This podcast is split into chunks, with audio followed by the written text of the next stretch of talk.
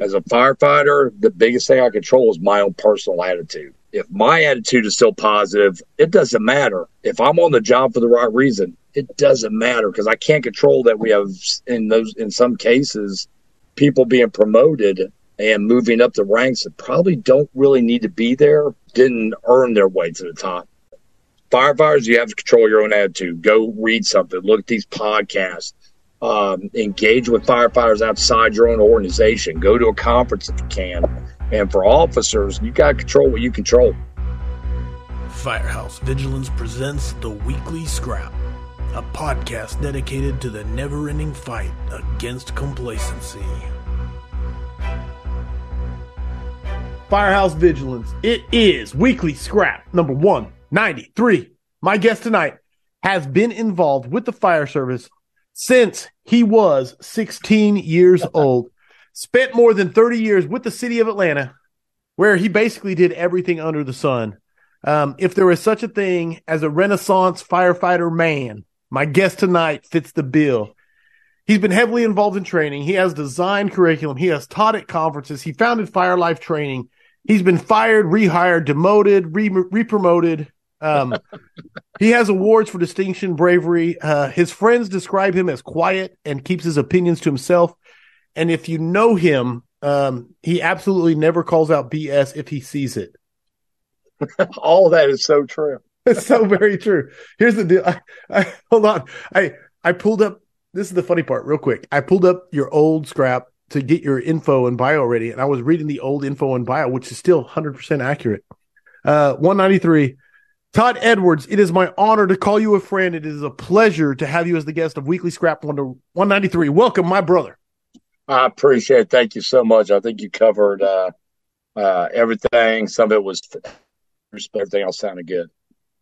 Uh, John McCoy says if you're not pumped for Todd Edwards scrapping on a Saturday night, you ain't living. And he said living with all caps.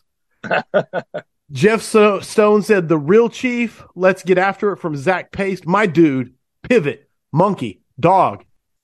That's from Brad Bennett. I'm just trying to trying to fill everybody. Uh, where was it at? Sorry. First line fire service training said, "What's up, guys? I've got a lot of questions. Let's go." That's that's Dennis Riley. Uh, Christopher Ledoux said, "The man, the myth, the legend." Man, dude, there's so many people excited to see you. I don't. that, some of them just saw me, so that's good. I think it's a good thing. I'm not. It's a kind of a relief that I didn't offend too many people this past week. I'm letting them log in here. BJ Breacher says, "Love me some Todd Edwards." Three bugled firefighter checking in from James Michelisco. Man, I just learned how to pronounce your name right too from one of your buddies, James, and I don't know if I remembered how to do it. Uh, Todd Edwards, legend of advancing hose, Carolina Beach. My my thing keeps scrolling. I'm trying to read. Chris Red said, "Let's get it tonight." Great to see you all this week, dude. It was good to meet you there, Chris. I enjoyed getting to talk to you. Sean Egan said, "Hey, brothers, looking forward to the show. We got everybody. We got everybody. This is awesome." Ryan Neal said, "Got a six pack of Coors." Uh, it says Colors Light. I'm gonna assume. I'm gonna assume he meant Coors Light, not like a Colors Rainbow Light. Well, Just for. oh, he says the mountains are blue. The mountains are blue. there There you you go. go. All right, just dialing in. Tennessee checking in from Todd Torben. Okay, that was a, that's enough. Uh, everybody, absolutely, lots of uh, hype coming in. Uh, let's get the let's get everything else out of the way. Vigilantes. If you're not a vigilante, you are missing out. Plain and simple. We got to get together on uh, at the first night out there at COBC on the beach at the dock and had a blast. Uh, I tried to chop my head off with a ceiling fan. Um, but it was a good time. So if you're not a vigilante, go to go to firehousevigilance.com and, and let's uh, absolutely uh, make be, become a part of it. Um, housekeeping. Let's get it out of the way. Kyle's here to grab all your questions. Everybody, I can't say thanks enough to Kyle and everything he does for the scrap. And every, no one gets to see it. He's just sitting there grabbing your questions so that I'm not stumbling over words. Affordable Drill Towers, home of the Affordable Drill Tower and the Affordable Standpipe Prop. Firefighter, owned and operated. You can pump and roll using the affordable standpipe prop. The affordable standpipe prop fits through most classroom doorways for standpipe theory. Then you roll into the parking lot and pump. It comes with six standpipe valves that can be upgraded to PRVs or customized to the kind of thing you have in your jurisdiction. Man, call Steve 844-55 Tower or drop an email to info at affordabledrilltowers.com. And I love, love, love key hose Uh, it's what we use at my department. Key Hose. They are the original OG sponsors of the scrap. Check them out. The Hose Experts. Check them out on Facebook. Check them out. The Hose Experts. Key Hose. Uh, and of course, I love Flame Decon. I love Next Rung, so I give them support as often as I can. Um, with all that being said, all the housekeeping out of the way, it's time to get after it. Hold on, I got to read more to you, Todd. There's so much more coming in. Uh, uh, Kevin Tarapchak said, one of the best in our profession. I love it. Dennis Riley said, oh, that's a question. I'll get to the questions. Todd gets the good nugget notebook. That may mean something to you. The good nugget notebook. Uh, well, I. That's thing, from John McCoy. John McCoy said that, so I don't know if it means something to you. Uh, no, not off the top of my head, but that doesn't mean anything. Fair enough. Your your your your memory's right there with mine. I know. uh, Buddy Clickstein said Theodore Dawes Fire Rescue first shift checking in watching. Howard Reinwald wants you to know he would kiss you. I would kiss him. uh, Frank Leeb said hello. One of my favorite people. Everybody loves Howard. Frank Leeb said hello, brothers. Let's get to two million views. Which that's what that's what scrolled by and I started laughing. So. Uh, I love, love, love it. Uh, all right. All right. All right. Here we go. Uh, let's get to the questions. Let's get to the, let's get to the scrap. Uh, am I missing anything? No. Passion for training. Let's start right there. I'm just going to throw a soft toss to you, something that's right in your wheelhouse. So you can crush it. Passion. How do you instill passion for training, passion for getting better? I think uh, one one of the things that we're kind of lacking in some parts of the country in all reality it isn't the desire, but it's kind of developing the next instructor sometimes. I just read this really, really uh, short article that David Rhodes put out. Um, and I'm, as I'm reading it, I'm thinking, man, we need to do such a better job in developing the next wave of the Corley mm-hmm. Moores, and we need to develop the next, you know, Steve Robertsons, Ray McCormack's, and and share both our experiences as instructors and and they bring their experiences to the table too. And I think that's sometimes where we're missing the, the ball a bit when we talk about that passion around the firehouse, man. That, that's, and I say this in, in leadership development all the time. I don't believe there's anything really as a what people refer to as a shitty firefighter. As a battalion chief, I would just walk up to the captain's office, and typically it's the captain, and then after that, you probably go to the battalion chief's office in some cases. But wow, we have to be so on point. And if the company officer can't bring that passion, and that desire, and that want, and that love to train nice. his people up, he's got to. I mean, I just don't see how. I, and you've been to thousands of classes like myself, and sometimes that instructor you can tell is kind of going through the motions versus. Uh, how many miles did you do the other day, Corley? Uh, with Tank, or no, no, no, no, in your classroom, brother. I, I in, that was at twenty three thousand steps, which I was trying to figure out how many thousand steps equal how many point whatever miles. But no, it ended up being quite a, quite a bit that day. But I, I, I know not everybody has those personalities, but that passion for it is such a big deal. And then what if if the instructor's bringing that enthusiasm and the excitement and the passion for the training, it really can instill guys. And you hear guys say it after every conference man, I need that recharge. I need that recharge. Man, I don't want guys to have to come to a conference for a recharge. I want those guys to go to damn firehouses in their own districts and their own cities and have that yeah. passion and have that re. I felt recharged every day going to work. I think that's one of the things when we instill and when the company officer and the instructor brings that, man, it's so powerful for those guys moving forward and that's how those guys are going to be the next instructors uh, for our for our industry. And that's and that's got to happen sooner or later. Not everybody's going to be able to do this that long. Dude i love it. I love it. And uh are you talking about david rhodes lighten up francis? Is that the article? Because i just i just read yes. lighten up. Yes i love the article man when he talked about my my uh my class uh something about anyway but but yeah the lighten up francis article. If you haven't read it everybody go out there uh, fire engineering david rhodes just wrote it. Lighten up francis great article and it is all about the the ownership and the um and the fire service doesn't belong to any of us. Yeah. Yeah, and I think that's pretty much what the article was kind of talking right. about. I guess he had gotten a email or he'd read something where one instructor was bashing another instructor about that's my subject matter. Well, it's really not.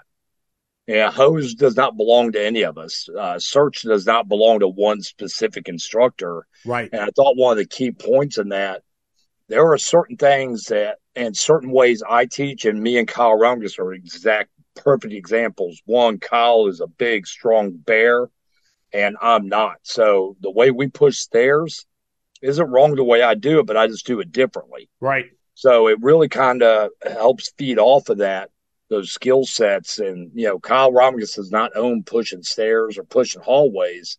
That's something he's learned, and that's something other people have learned, and then we modify it to fit different uh, different body types and mechanics. I'm a big believer in the mechanics of things. Not everybody can do, you know, the full push. So that's what kind of way I kind of look at those things. Uh, and I love that's why I said when I read the article, and then as he capped it off for the people that never had seen the movie Stripes, right? Well, that was the best part. uh, no, uh, yes, uh, no, he absolutely has. I, and I won't go too long into into into my love of David Rhodes, but he he just has such a ability to talk like he's talking to you in his article.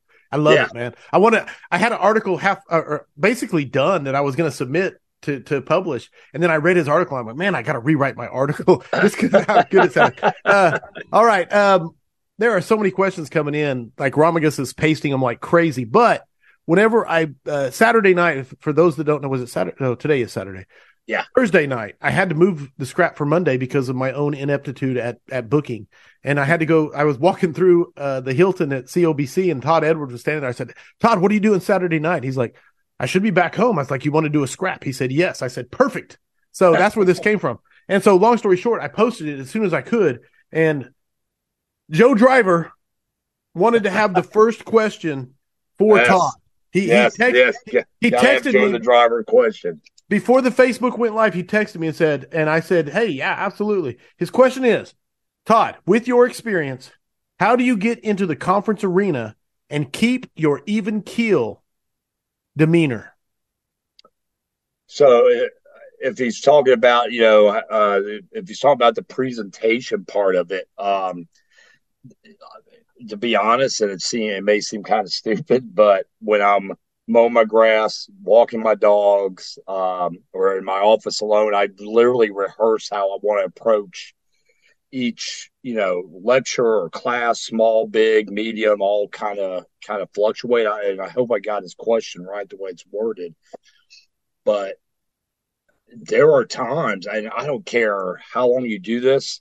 I felt like my class on Thursday this past week. I just I, when I got done, I said, "Man, something's missing." I, and I don't know what it is yet. I'm hoping somebody will send me an email or some feedback. Um, but yeah, that's I think that reevaluation all the time, uh, right? Uh, kind of like a personal after action review of how you did.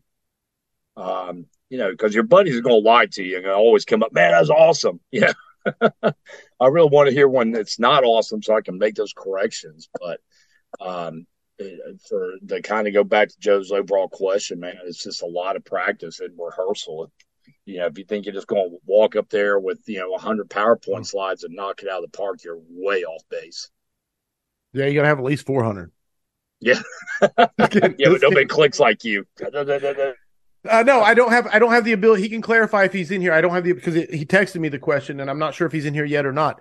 Uh, but um, hey, I caught like 75% of your class I got to catch. I had to step out to for a meeting, but I caught 75% of it. You crushed it. It was awesome. My thing is, man, and this is completely off topic. This is me just uh, happy to talk to you. Is how do you have that ability to single somebody out in a crowd of 500 and ask them a question, and yet you don't really, you have a gift for not making them feel like they're under a microscope. Does that make sense? What I'm like, like you you relax them while you put them on the spot. um, it, it's really more um, tone and approach. But I, when I first started teaching, I was trying to be very. there's certain guys that can pull this off. Dave McGrail is professional from his introduction to his closing. Just, just consummate professional. I feel like you know. I, I watch other guys sometimes go, man, I can't. I, I wish I could do that. I can't do that. Right, right but I've always taken the interaction approach as I'm sitting right like we are right now. I, I literally try to teach the way me and you're just sitting here BSing on the weekly scrap. And I think guys appreciate that from the, you know, more of that firehouse around the kitchen table teaching style um, is what I'm comfortable with. And that's the other thing. Man, if you're not comfortable with doing it, it's, it's, it's tough, man. It's, it can be intimidating standing up there and seeing 300 people staring at you. Oh, yeah. Oh, yeah. Even if you're used to doing it, it's intimidating. All right, I got to get to questions because they are they are flying. Kyle is pasting uh rapidly. All right. Smith Megan wants to know, Megan Smith, I'll read it right, even though that is the Facebook name. What made you decide you wanted to teach? Oh, God, it's so easy. Um, one, learning lessons from my father when I was 16 years old as a no, absolutely nothing uh, firefighter or cadet at that time. And him, you know, I thought what was interesting, and now we have, you know, big technical terms for the way we teach, but it was very step by step. You know, this is a fire hydrant. These is the caps and this the thread. This is the operating nut. Uh, this is all how we identify uh, supply colors, and it was very step by step, and that really made it easier for me to learn. And then my very first captain in Atlanta, this guy was a machine when it came to training. And um, for the people that are you know a little bit younger, we used to have these things called chalkboards and you had to actually write everything. You could, didn't have notes and printers. Sammy, hold up, Todd. Sammy, yeah. if you're here, Todd Todd's volume is very low to the broadcast. I'm getting notified. How about now? No, I don't think it's your end. I think it's the broadcasting. He may be able oh, to do okay. the sl- okay. do the slider up. I'm checking to see if he's there. Da-da-dum. Turned him up. How about that? Is it better? Everybody, let me know in the audience. Is it better? Eh, there's a delay, so we'll see. Is it better? Just to break, we had to break Todd's flow. He was getting into a good, good kick. Let me know, Kyle, if it's better. Keep talking, Todd. All right. Uh, yeah, I just, uh, damn, I lost my train of thought. On the question, give me that question again. It'll it'll, it'll dial me back. What in. got you? What, what what made you decide you wanted to teach? And you were talking okay, about dad. Yeah, you were talking about you. what you didn't know. Yeah. So my my captain, he he would literally write you know 10 20 30 questions on a chalkboard every single day or it'd be three questions and a hands-on drill or it'd be drawing out our whole district and then we had to come in and fill in the streets of where they were at and so I was just really watching so many other people and then I uh, pretty young in my career. I started just helping at the academy. And when I say helping I was just throwing pallets on fire. That was that that was my teaching level throwing pallets on fires. And that watching and learning and seeing the impact these guys had, it was it was really kind of cool, and it's kind of a way to always give back. And the, as the further you move up in the food chain, whether it's driver, lieutenant, captain, chief, whatever, you've got to have that ability, uh, and hopefully you have that love and that passion to help train. Because, like I said, not just on the instructor side, but as young as the fire service is right now, we we better be trained in and communicate with these guys all the time. All right, everybody, I have two things to say. First, Fast Wrench. Love Dave Prescott, love Fast Wrench. I was supposed to have a shirt to wear tonight on the scrap that was all about Fast Wrench because A, Dave Prescott loves Todd Edwards, and Todd Edwards does in fact love the but instead I'm rocking uh, Todd Edwards or Todd Edwards, uh, Robert Ramirez, the Mayday Mindset Varsity AF. It did not arrive. It did not arrive before we went live. So um, that's what I wanted to say. That second thing, I'm really working hard on this, guys. Everybody out there in, in Facebook land and uh, who listens to this, if you hear something, I try to timestamp good. I have my pen, I got my notepad. If you hear something that's a really good rant from Todd, please let me know. Uh, message it to me and say, holy crap, scrap 193 at eight minute mark when Todd talked about training and why he got into it. I love that rant. The only way I can find him right now is to go back and listen to him in real time, and it takes it takes an enormous amount of time. So I'm asking everybody listening and everybody out there in Facebook land and and and scrapping, when you hear a good rant, let me know because I'm going to start shrinking those down into sound bites and releasing them to get more people and, and to spread the message of the scrap. So anyway, those two things I wanted to say. All right, um, continuing back to all of the questions coming in. Eventually, I'll get there. Talk to me, Todd. Let me hear how you sound. Okay, how the is that better for you now, Corley? Or I'm going to wait. It's good? you. You've been great for me. I'm waiting to hear how Kyle hears it out oh, there in okay. Facebook Facebook land. So as soon as Kyle lets me know it's good, I'll let Sam know it's good, and we will crush it. Dennis Riley's the next question. I'll, I'll just throw it at you while I wait for Kyle to reply to me. First line fire service training. Dennis Riley wants to know three things the traditional fire academies don't do a good job on training new firefighters. Uh, typically, and again, it's really size driven. Uh, less time looking at 5,000 PowerPoints and more time with the hands on. Uh, we did a program when I was part time in Walton County that we developed, and our students only had we only had them for a few hours at the end of each day. So we put them on all um, learning. These high school kids were doing all the class pretty much via computer, and then when they would see us, it was solely hands on, not not three days of stretching hose. We would stretch hose and stretch hose and stretch hose, with ladders, search, BAs, everything. But then one of the things that uh, that I recommend for any academy, don't wait to the end to put all the skills together. So if I go from rapid dress to stretch, I'm going to add that they're going to start at the kitchen table. They have to go out to a rig. They have to get dressed, and then they have to stretch a line. And we could be doing that in the academies. Um, you know, there's just just long drawn out periods, especially in a large academy. There's just not enough reps. Um, right. Smaller academy, that 10, 12, 15, that sweet spot in there, then they should be getting, they should walk into a firehouse having pulled uh, 25 miles of fire hose, you know, throwing 8,000 feet of ladders. But in some cases, they did ladders back in week six and haven't touched a ladder since they passed their firefighter one test and not really done drills with ladders and it should be realistic drills, not your standard wide ass open parking lot and burn building, but you know, having wires and techniques of getting underneath wires and around trees and over fences and everything else that they're going to actually encounter out in field operations.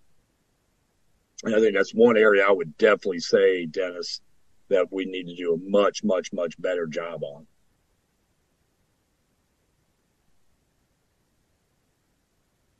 Did you get a volume uh, update, Corley? They turned Corley off.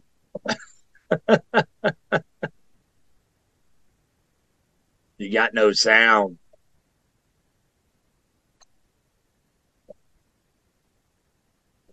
Let me see this. Never mind. I hit my mute button. I, I no, I hit my mute button when I was trying to turn me down. So I'm sitting here talking, going nuts. Uh, everybody's letting me know. This is a good one, man. This is like the old days with all the scrap issues. This is awesome. I know. Uh, uh, yeah, he's muted now. Okay, let me know. Todd versus my level, and we're gonna try. We'll figure this out together. We're really good at this. Technical difficulty. Yeah. How's it? Did Kyle uh, comment on my sound? Kyle says you. Yeah, Kevin Fluger said Corley's boozing too much. I'm I'm I'm very lightly into this. This is very early in. Um, I'm waiting to I'm waiting to get the update. Okay. Kyle says Todd is much better. Very, and he made it very all caps, very big, like 42 okay, point. Good, good. Todd is much better. Let me know, Facebook. Hey, just keep saying in there, thumbs up or thumbs down, whether the sound is good. We're going to keep plugging along. Greg Van Ham said Todd is better now. Howard Weinwalt said it's like talking to my wife, which is probably. I, I think he means it's like being in paradise. okay. Technical difficulties. Quit trying to derail us.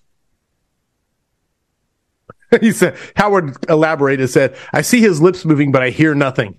All right. Um, got Dennis Riley's question. Okay, this one comes from Joey Hayes, one of my favorite people in the world. Ask Todd what is walk the dog in quotation marks when referring to a fire or firefighting. Um, hey, sometimes I don't know when there's an inside joke, so you have to roll with me. Yeah, yeah. Uh, during the uh, cotton mill fire, where the rescue from the crane, all that was uh, years ago, I was a very, very uh, young lieutenant, and I was also not. I was still in firefighter brain all the time, and when we got up to the uh, actual fire floor, uh, and you can see all this if you've never watched the cotton mill, Atlanta, Georgia um, you may want to look at that, Corley. I did. I used to have like more hair, and it was a different color. um, but I've seen some. I've seen some YouTube videos of a hero. Fire, that's all I'm saying. I looked up and the uh, fire was literally running the elevator shaft. And I came right over the radio and I said, you know, told the uh, incident commander that the fire was walking the dog on us. I don't know why. That just, right. just came out probably because I was pucker factor 10 because the way this fire blew up on us. But uh, yeah, that's where that came from, Joey. The uh, cotton mill fire in Atlanta, Georgia. So it's on YouTube. You can pull it all up, and uh, it's not even HD.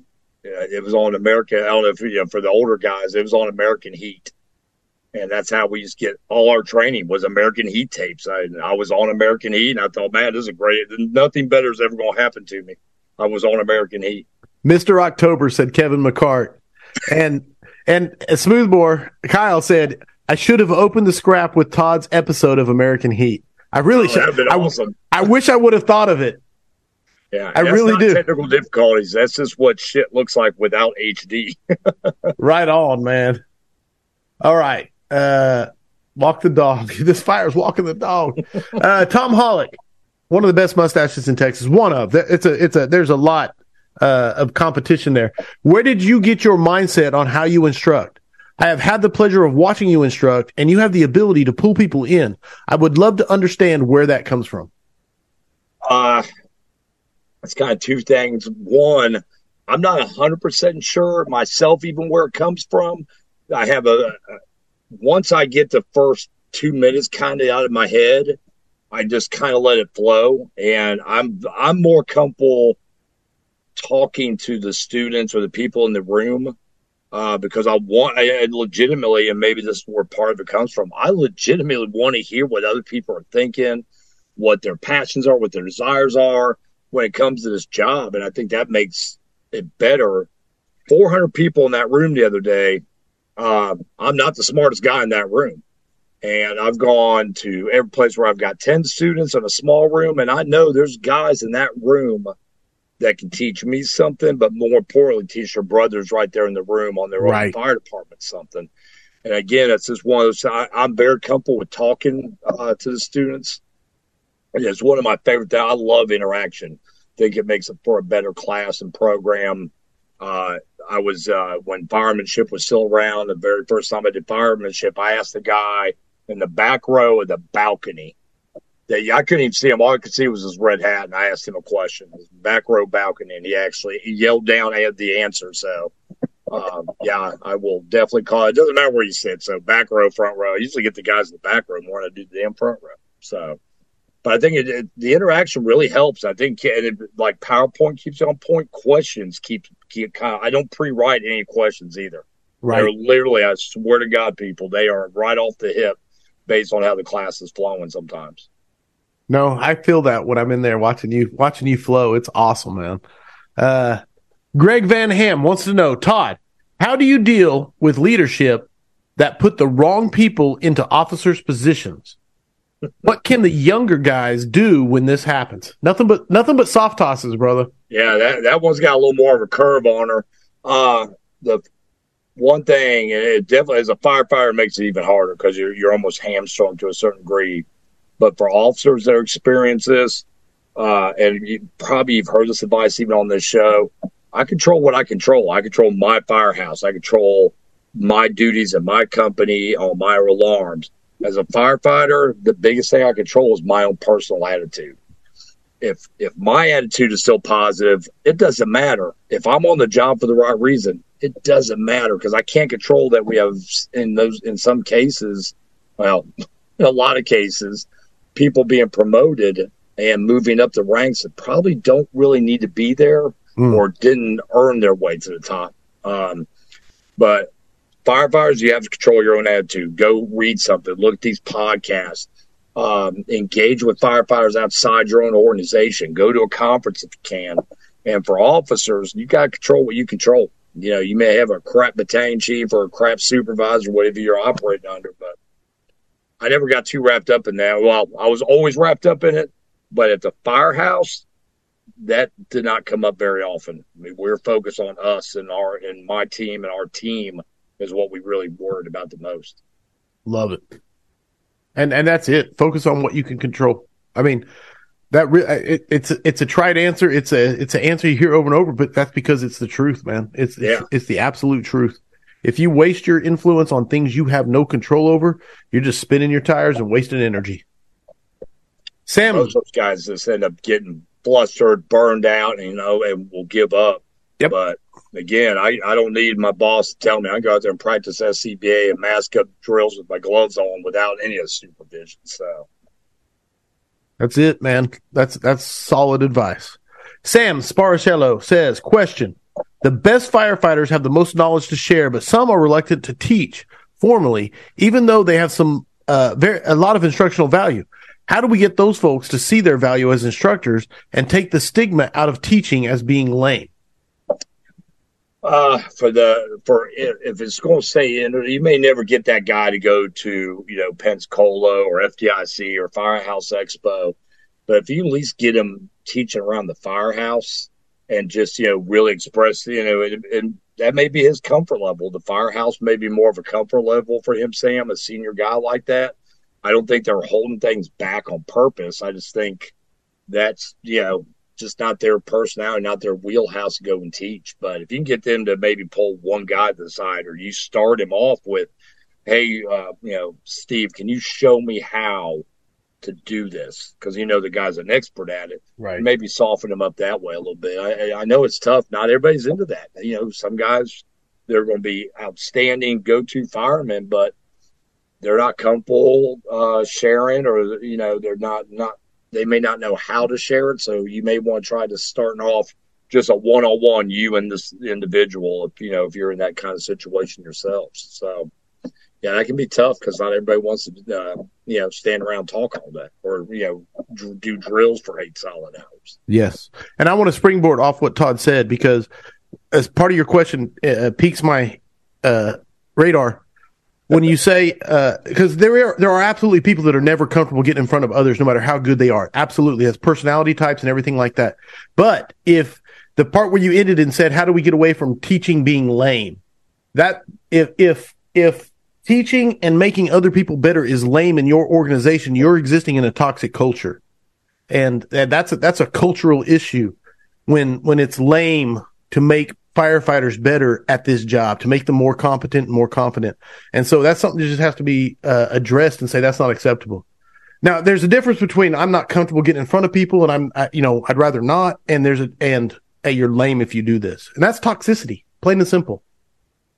Corley's 100% right. And, you know, and sometimes you go back to that, that famous saying, you know, just ignore the mutts because people that believe that they're mutts of our job. They may be okay guys or good guys, you know, firemen, but they're still mutts because it's kind of self centered on their part for them not to share.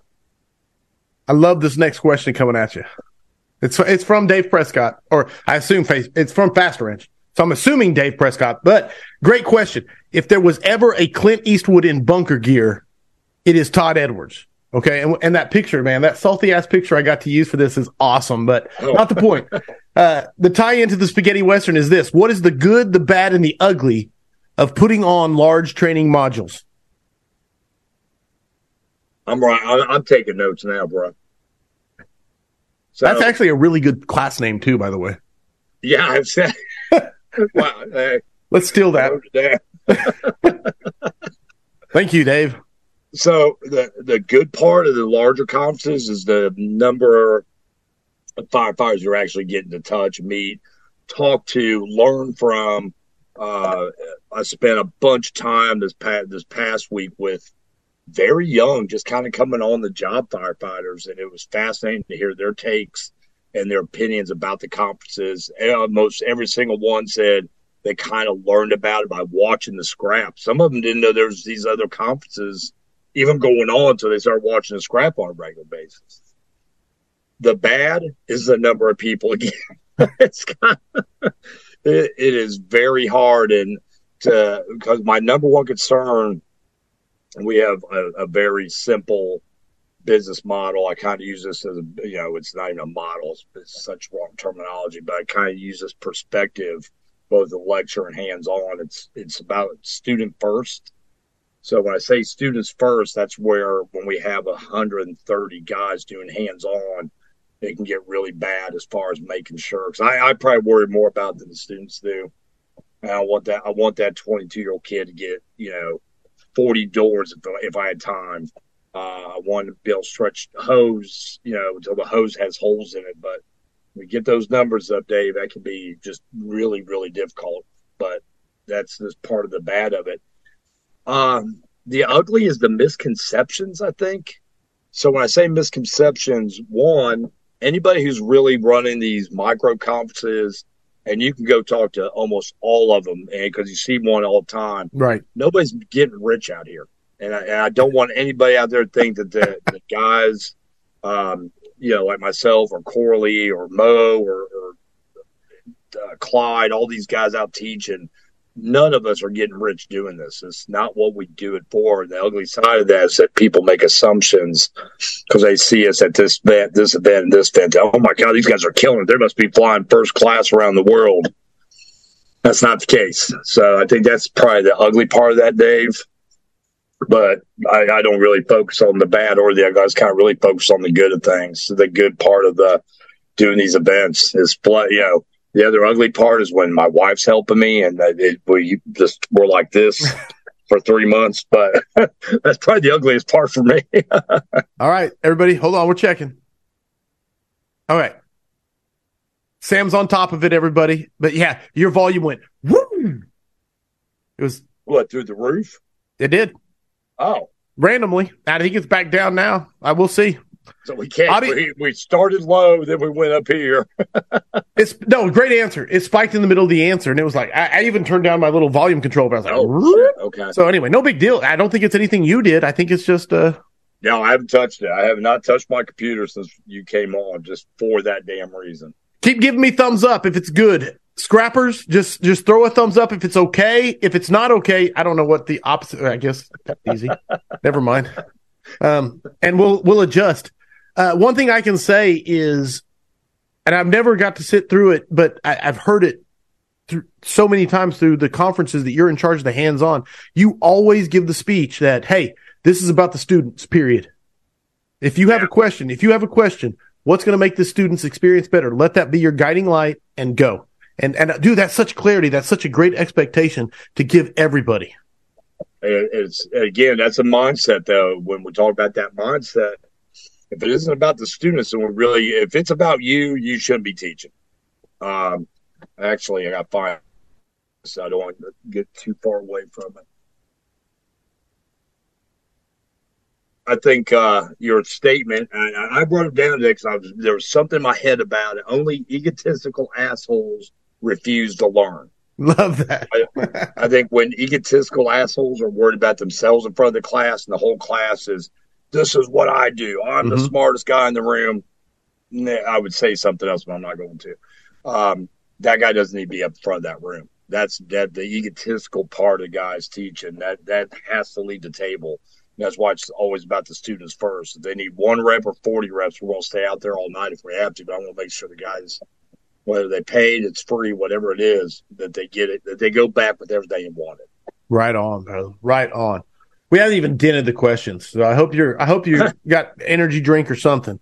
Good, the bad, the ugly. Love it. Timothy James Ramsey Dixon says, "I heard the line, knowledge without experience is just a theory." Last week, loved it. Made me want to ask: Is there a minimum amount of jo- on-the-job experience you should have before you instruct at an academy? What's your thoughts on how much experience you need, or or what what do you need to, if you want to, if you're someone who wants to instruct at an academy? What do you think you need? Yeah, uh, let me give credit where credit's due. That's uh, the first line in the question. That's a big Steve Robertson. He, he uses that in a lot of his uh, classes and stuff, and I agree with him. But I always flip that around. We got to start sometime, and I don't think you know as far as the academy level with recruits. If you've been on the job, you know, I started kind of messing around down there, uh, helping out in a very behind the scenes fashion for at least a year and then graduated slowly in my second year to help teach, you know, hose or teach fire attack. Uh, not classroom. That was years later I ever got into a classroom, but that was more my you know, I was I just wanted to be outside the burn building. But I don't think that you can say there's a dead drop minimum. I would say it should be from a, after a year on, gradually building those skill sets, watching other instructors, getting a little bit of street cred and a little bit of street time. Uh, and, and again, that's going to vary department part where some yeah. place like FDNY, you're getting street cred pretty quick. Other departments, two, three years for you got any kind of street uh, knowledge. Let me ask you this: kind of a give and take, depending on where you're at as well.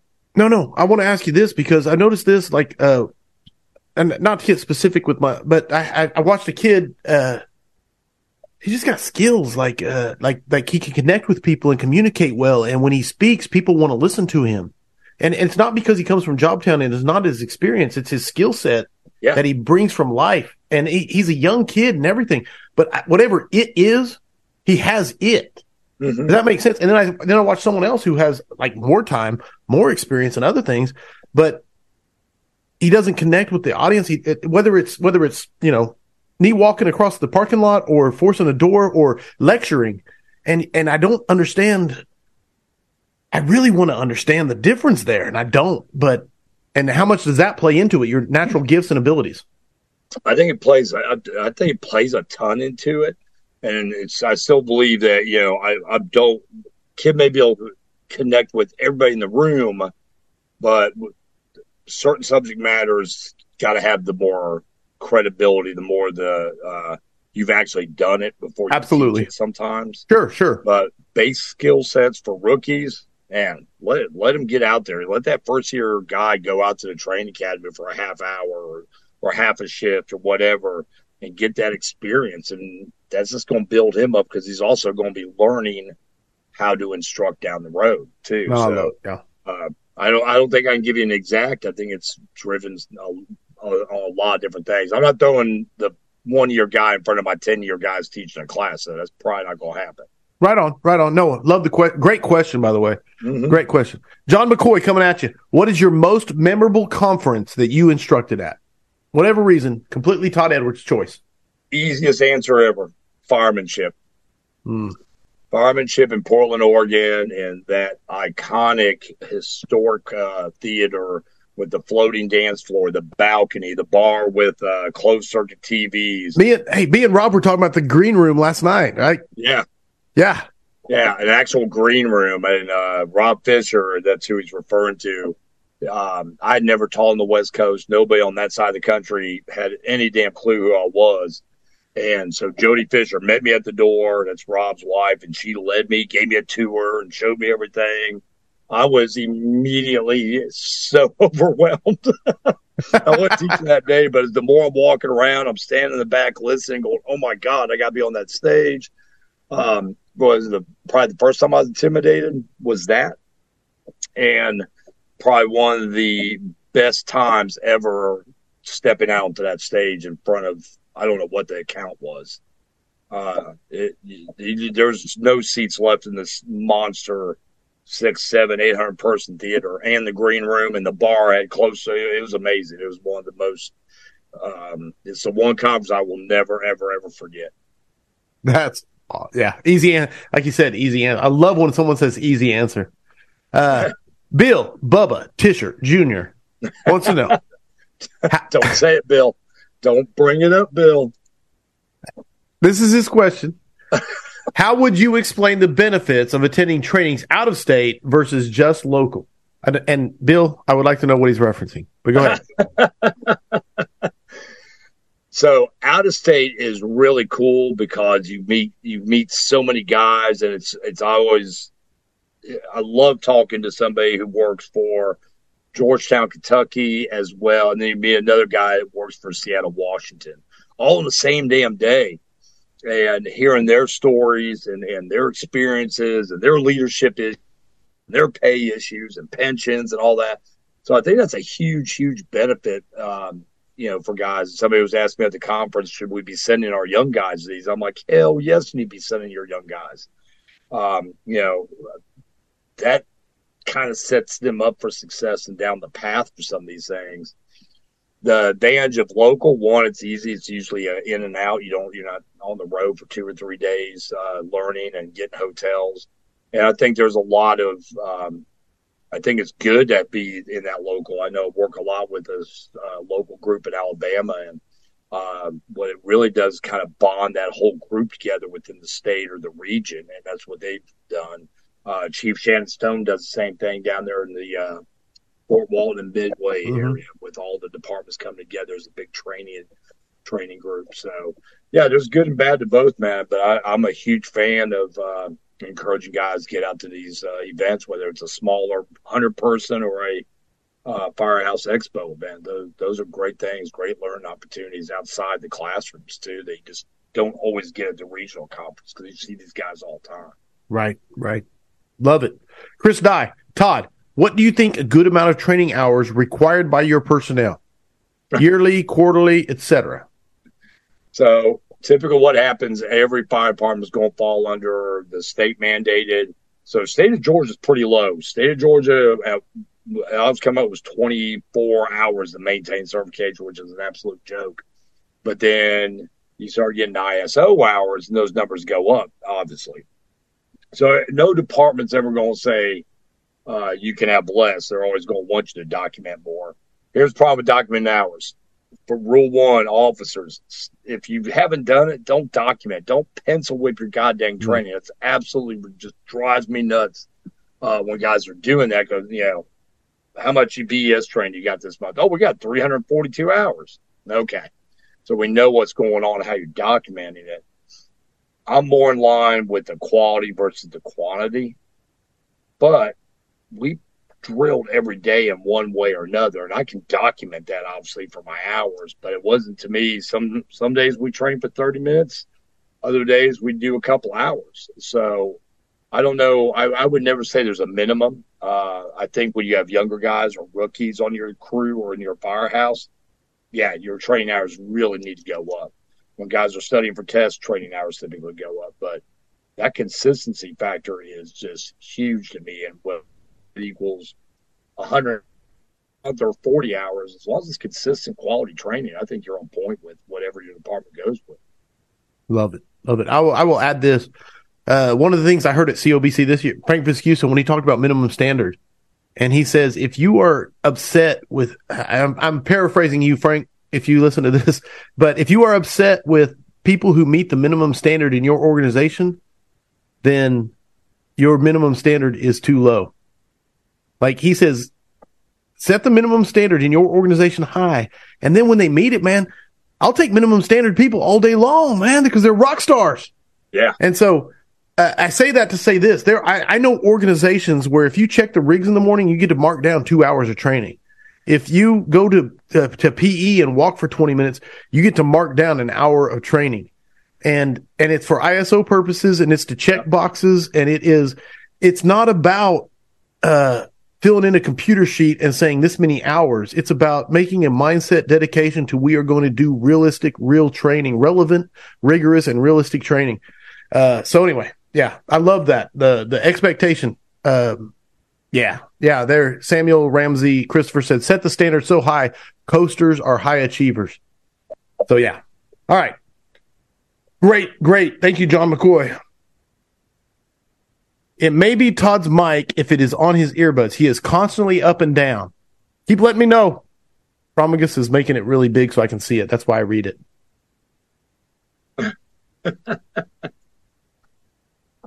Don't pencil whip your damn training. Todd Edwards. Put that on a damn shirt. That's John McCoy saying. it's like open the damn nozzle. Let me know. Keep sending me thumbs up if it is if if the if we can keep going or if we need to adjust. Thumbs down if we need to adjust. Thumbs up if we can keep going because that's the only way I can tell. Yeah, Let I'm me not know. doing anything different. Yeah, no, it's it's kind of uh, you got two guys who are really way more comfortable with a Halligan or a smoothbore than with any sort of technology. So, so we just got to go with thumbs up, thumbs, kind of like the old way of pumping the engine. Yeah.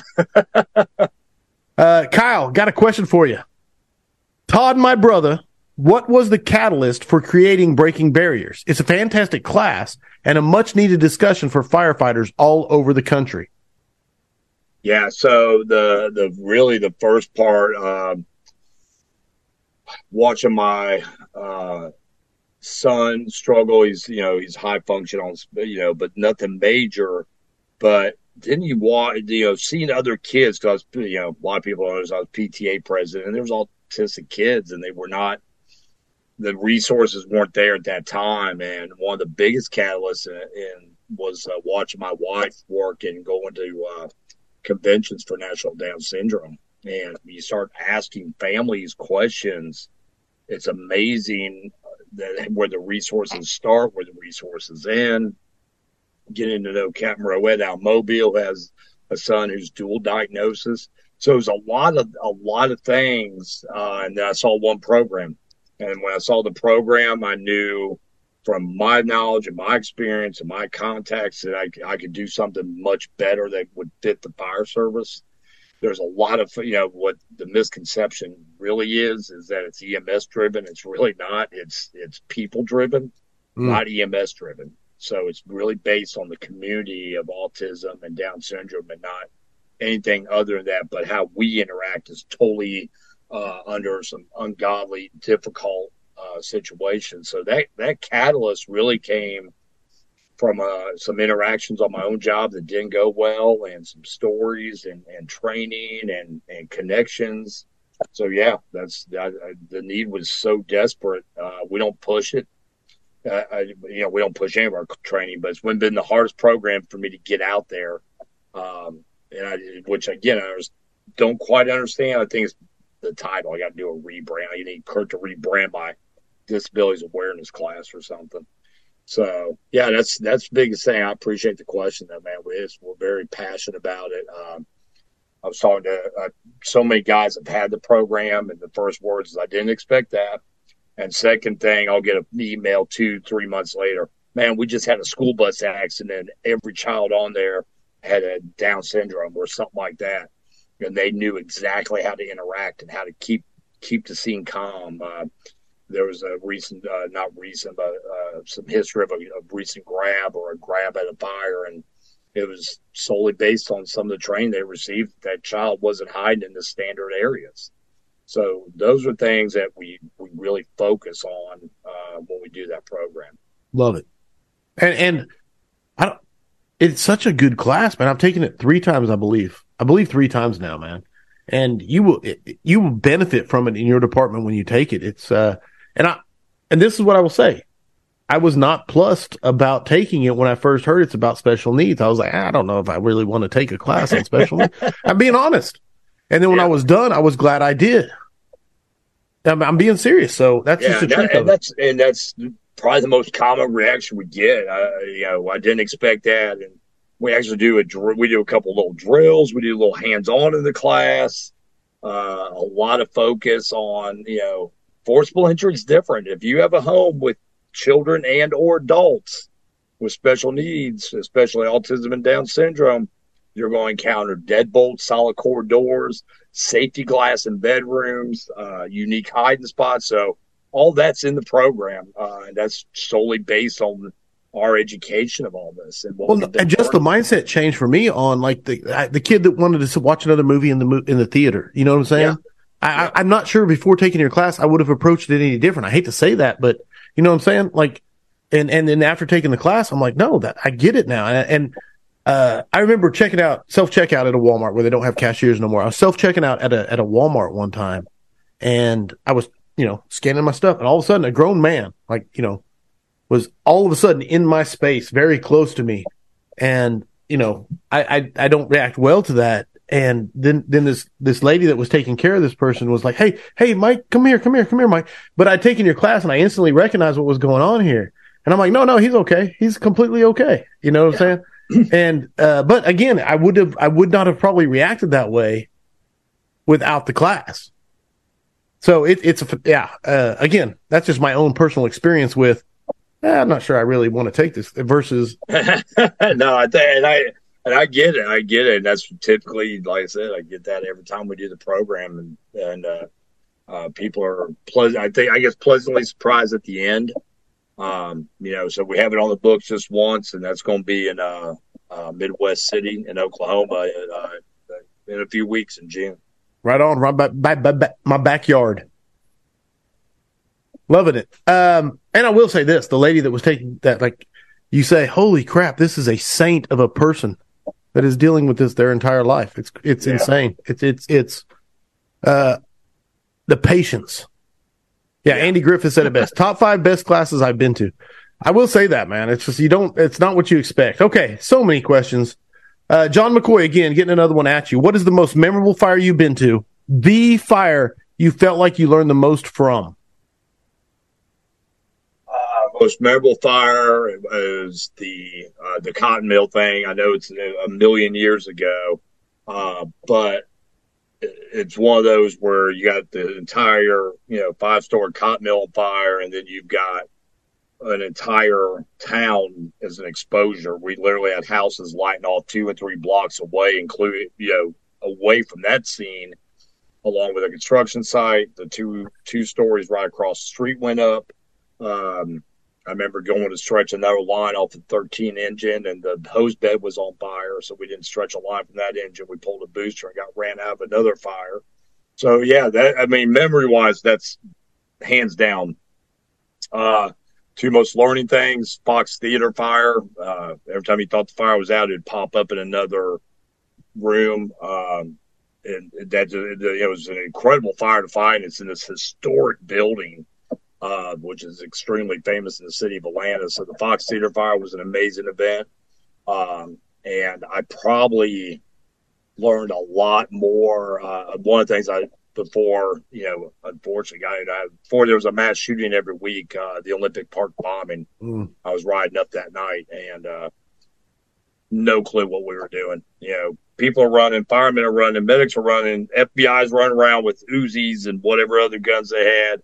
And just the total chaos uh, gave me a respect for what I really didn't know as a, as a boss and uh, really kind of pushed me into doing even more command uh, and learning, you know, how do we control these kind of scenes and mass casualty and large fire events, and because uh, you don't don't realize how chaotic a scene can be until you're in the midst of it. I literally can't hardly even remember getting off the engine. There was so much hitting us in the face on arrival.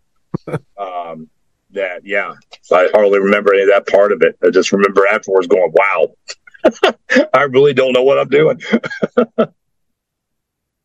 There you go. Good. An- I mean, like there's like four historic things that I've heard about. Uh, only the best guess on the scrap, man. That's what I love about it. Um,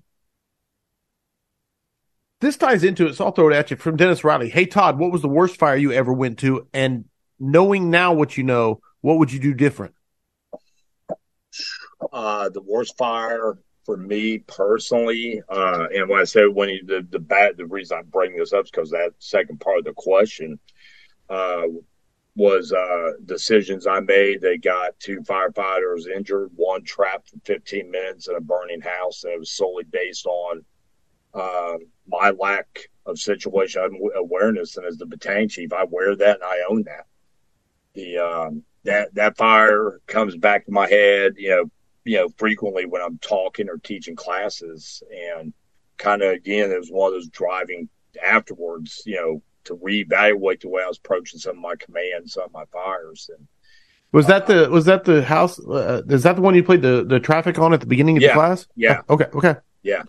Right. Yeah. Wall Water Avenue. Uh, yeah. To, uh, David Rhodes, you know, uh, with fire engineering was uh, my my safety officer at that fire, and had the Charlie side and he's the first one to notify command that we got a firefighter down and a firefighter trapped due to a collapse. And so, yeah, and uh, the value I learned from it and the value I knew the training actually worked was this I re just hammered home to everybody on that scene because our training literally worked and it saved that firefighter's life that night. I have no doubt in my mind. If we hadn't drilled and trained – on May Day and rapid intervention and all these things, that man's probably not with us today.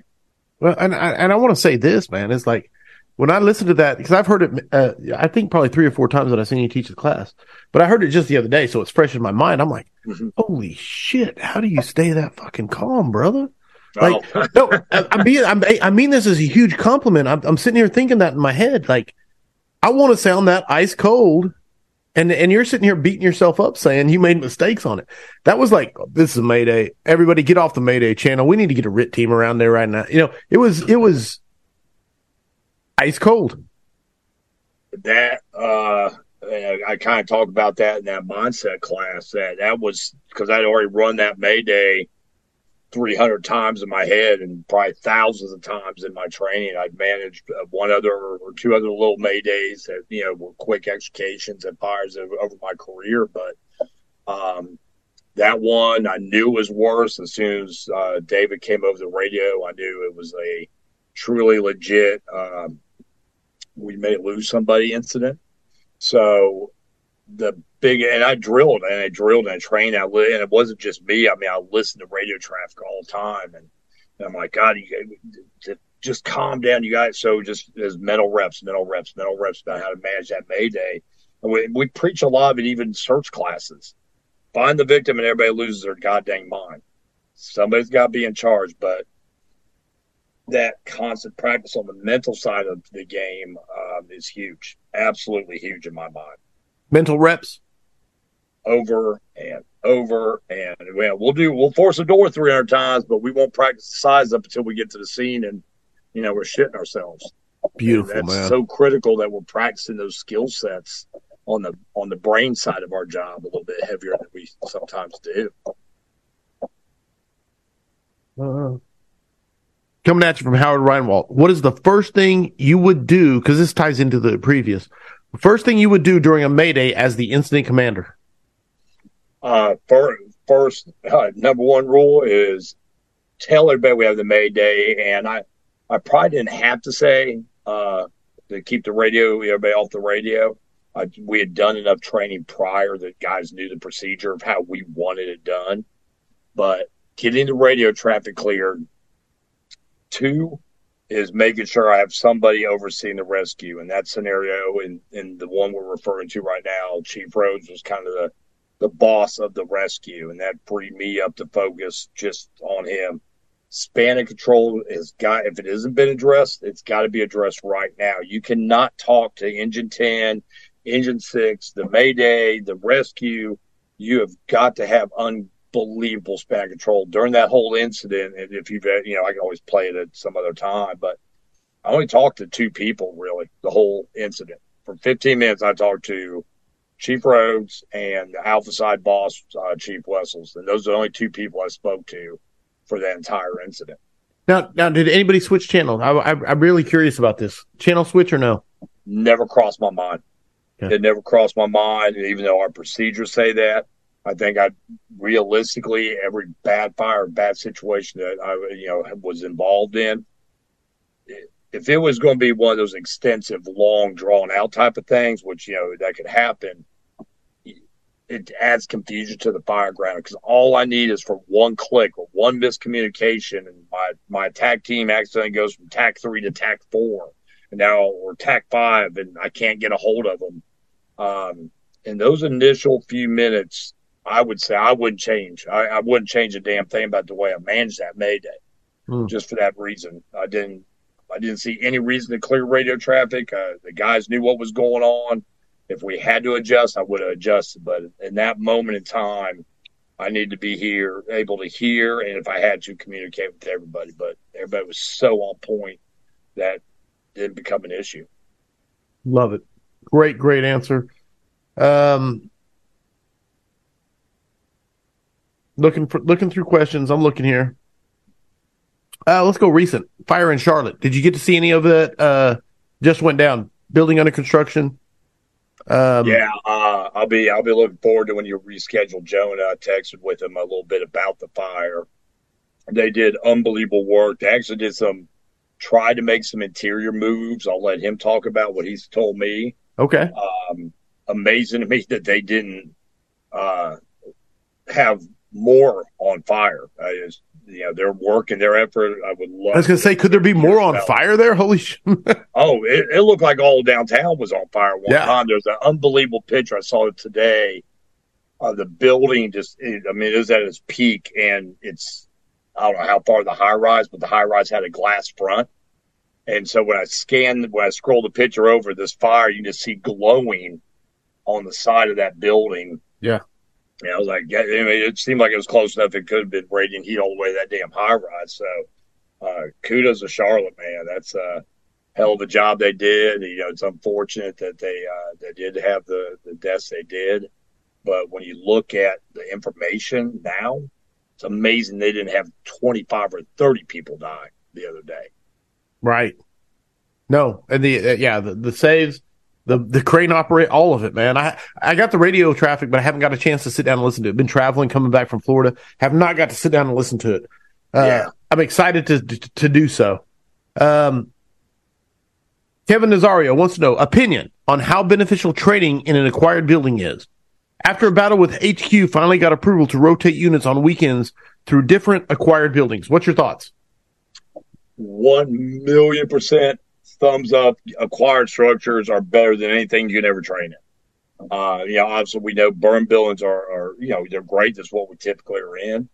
But the level of experience you get actually crawling or working or whatever you're doing in that acquired structure, uh, it has a, a, a different feel to it. I think because you know you're not in the same building you've spent the last twenty or ten years going to um, you know, the actual feel of the you know wooden floors or you know opening walls, breaching walls through actual studs that are attached to the building, not just a prop. Uh, window removals, the uh, everything just has such a better feel. So I am a monster fan of acquired structures. I if I get a call and somebody wants me to come in, they tell me acquired structure, I'm I'm probably looking at my calendar and trying to figure out a way to be there. I just I love it absolutely. I'm actually going to be in uh, Lakeport, California, week after next, uh, and we have like eight um, old condo type buildings that we're going to be drilling in at a resort. So the only thing I'm mad about it, I don't have enough days there because the endless possibilities that uh, that complex we could be doing. Love it, dude. 100 percent, man. Uh, BJ Breacher said it best. Personally, you cannot put a price on an acquired structure. Douglas Ott wants to know, as a new company officer, how do I keep myself from spending too much time worrying about the slug and focusing on the other two go getters? And he said in parentheses, I probably answered my own question. I think he did, yes. I think he answered his own question. Um, first thing I would do with the slug, though, is I'd have that little, just a little one on one, not an ass chewing or anything like that. Uh, but just find out why he doesn't want to do shit around the station, and by simply asking him point blank to his face, why do you want to lay around the firehouse and not do anything? Or the other part of that is also find things that maybe he's good at and have him help teach a little bit. That can always help. I know it's very common BS answer nine times out of ten, but go back to the way you answered, dude. I, I, I can't. I, you're not going to change everybody on our job. You right. Know, some guy that's been a slug for 20 years probably going to be a slug for the remainder of his career. But your two young guys can't hear you bitch, moan, complain about the slug. Get his ass out of the chair when he can. But my energies are always on the go getters because those are the guys going. If it goes to hell in a handbasket the next shift, those are guys getting you out anyway, not the slug. He's probably out in the driveway complaining about something. No, oh, it's beautiful. Uh, one thing I always want to, I want always want to tack on. Um, is clarity. Clarity is such an important thing. You have to be very clear on what success looks like because it's easy to lead go getters, man. It's easy to motivate go getters. I, will if, obviously, if everybody here had a chance to pick a crew of go getters, they would pick them over the slugs. The challenge comes from the slugs and you got to be, look in the mirror and be clear. What success with them look like? What's, what does that look like? And define it so that you can feel good when you reach it because success with the go getters is different than success with the slugs. But you can define it and motivate yourself by by being very clear. And when you hit those benchmarks, not an excuse to let them slide, but absolutely no, not at all, not at all. All right, so many more. From James Michelisco, Todd, the fire service is constantly evolving. The young guys are on board. How do you get through the egos and get the older, salter firefighters on board? I think that's kind of not a little bit like the last push to a certain mm-hmm. degree. But so as a uh, even if you've been there for a while and you haven't done this, I recommend you do it immediately. If you're a new officer coming into a house, do it day one. and set those expectations right out of the gate. This is what I expect, and you go through whatever you expect from apparatus checkoffs all the way to your training, but always end that with what they expect from you. And I think sometimes guys have a lot more buy-in into the message if you just ask them. And I think we fail at that so often. Just you know, what do you expect from me? You're my driver. You're my firefighter. What do you expect from me? And then you have that kind of start that that transformational leadership where we're working as a team uh, really, really well. The older, saltier guys, the hardest thing for them to buy into is that this 23 year old kid knows some shit that I don't know. And that's that can always be a challenge. So approach that with a little bit of tact. Um, a lot of times those guys are very curious and they'll they'll start watching. They may not even teach it. They may kind of ease in and ask the question himself, man, how you doing that ladder flip or how you basket up with your gloves so quick and you're smoking me all the way, uh, you know, every day to the uh, to the drill or the front door. Um, but yeah, that can be a challenge. That's always going to be a challenge, and you're always going to see that. One day, you know, they, that could be any of us. No, dude, it's great. The uh, I love the questions coming. There's so many still coming, and it's like none of them are soft tosses. Uh, Joshua Thompson wants to know, Todd, as an officer, did you have a method for getting feedback from your crew on how you were doing as their officer or a way they could let you know if you had room for improvement? And he said, P.S. The snow has still not melted here. Oh my God. Yeah. Josh is up there and, uh, like he's in a part of Canada I never even heard of. And, uh, uh, I'll just real quick backtrack on one of the other questions about going to conferences outside your region or outside your state. I, I would never met that guy. He wasn't coming to anything I'm doing here in Atlanta, Georgia area. So I met him at a uh, at fire engineering at FDIC, and and uh, we become friends. And guy's freaking awesome, man. So, but um, give me that question one more time because I got two two of them sound the same to me. Do you have a method for getting feedback from your crew on how you were doing as an officer? So yeah. how did and and and could they let you know how to improve? Yeah, Dev. Uh, and for me, very simple. Much like we were talking about earlier, when the way we speak to people after every fire, I always ask, "Hey guys," and and you, it was so fun when you were saying this in class the other day. I was like, "Yeah, I knew I saw it. I think I saw it in the book too. There's so much in there." Um, I would ask him, man, especially the rookies. I want, yeah, I always go, I always went to my driver kind of alone. He goes, man, what'd you think? Because he's a senior guy and he he's been to a lot of fire. And uh, then I always ask the rookies, and you know, so did you understand what I was doing, or could I have done something better to help mm. you? Mm. And that opened up such easy line of communication. Um, like like it was so simple after that. So when I, as I moved the ranks, I tried to always keep that just very open line um, and sometimes, again, that egotistical statement we were talking about earlier on the egotistical asshole statement that you have in your book, and we were talking about earlier. If I haven't set expectations or I haven't had those hard conversations, you're never going to be able to have them. And so I tell it that first initial kind of like the old ripping off the band aid conversation. But after that, they get so much easier. And and I think uh, Corley, as a, as a chief officer, he'll agree. He's only going to get better if he gets honest feedback. That's true. Not the Corley walks in and everybody bobbleheads because he walked in the firehouse, man. And we've got to encourage that. And that starts from day one in the fire academy. That you got to have these conversations and have that teamwork approach, mm-hmm. not the I am boss and you're not mentality. Uh, those old fire service days need to go away in some cases. No, I love Shannon Stone. Shannon Stone says it uh, when he talks about his subordinates, he says their number one. I, am butchering your your quote, Shannon, so I'm sorry, but uh, the number one their their their duty is to tell him the things that he needs to know that he doesn't want to hear, and that will set him up for success. And I love that, man. Like, yeah, it's 100. percent You have to tell people what they need to know that they don't want to hear. Well, it's and I, and I get it, it can be difficult for a 22 year old kid to tell the battalion chief something or tell his captain something. Well, you know, that, that has to be solicited in some cases. I don't want, you know, kids running up the chain of command on me. But my crew, my firefighters in my firehouse, they knew from day one that they, you know, I wanted to know everything.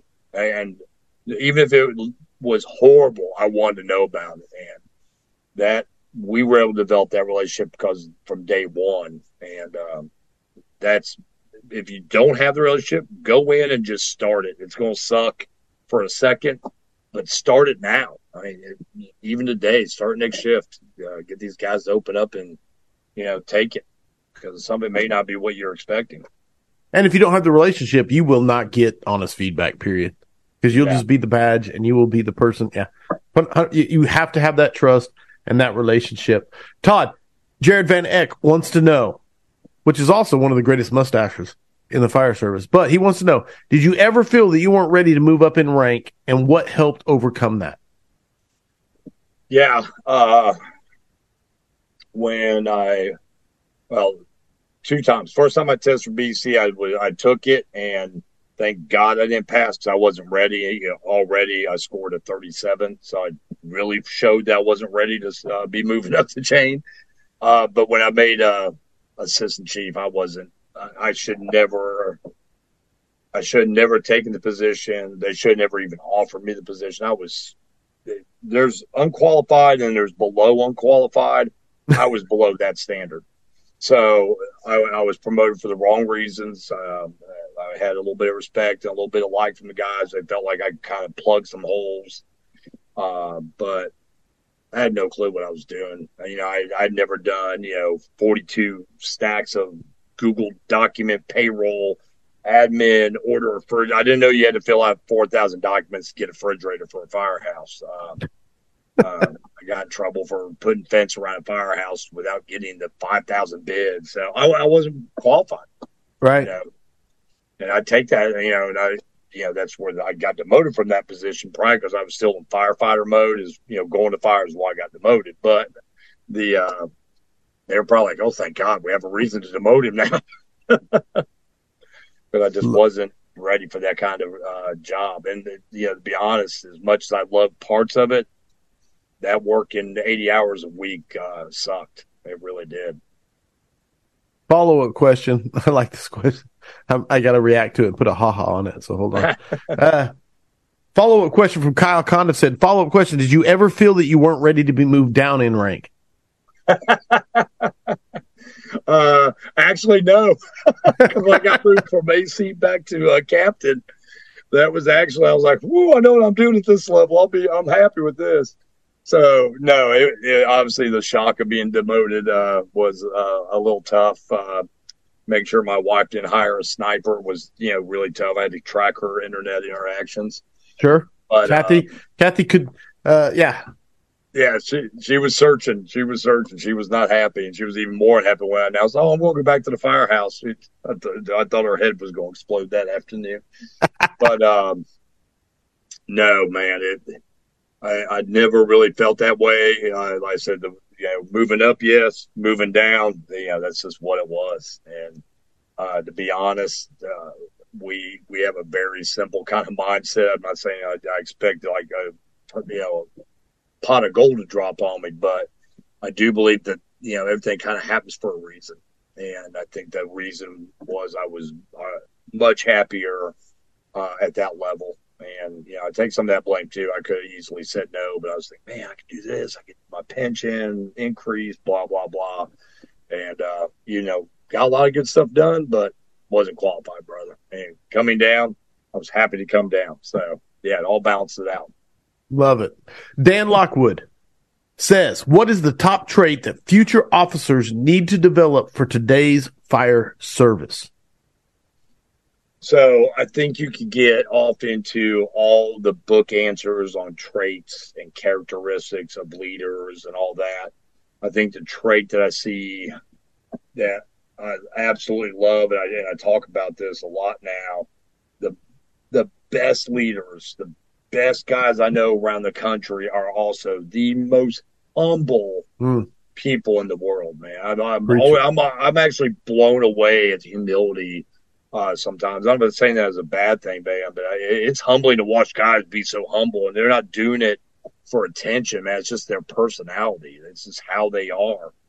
And it, you know, the most humble guys, the most you know, the guys who uh, step up when it's time to step up, step back when they when it's time to step back, and uh, they never they never talk down to anybody. Those guys, uh, I just I love those guys. I love working with those guys and, and talking to those guys. And then probably the next big one for me is uh, honesty in every aspect and not sometimes we're we're we're almost scared, kind of a little bit about our last conversation, man. We got to stop bullshitting each other and just be honest. And there's a way to tell somebody the worst shit ever about them or about a situation without you know crushing their soul.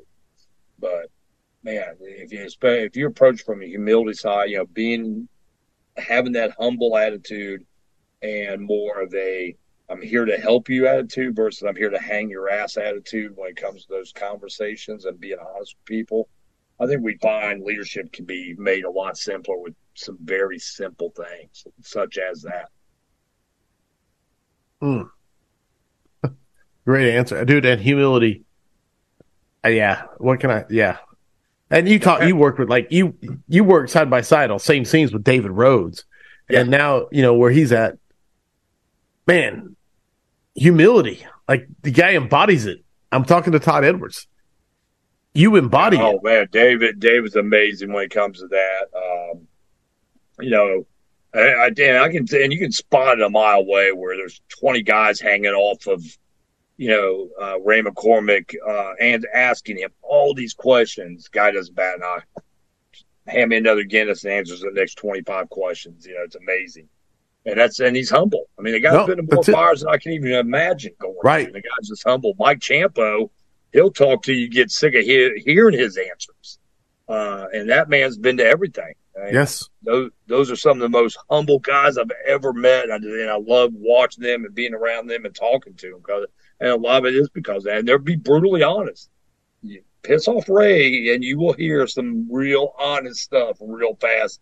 And it won't be an email. It won't be a text It'll be right to your face, and it's awesome.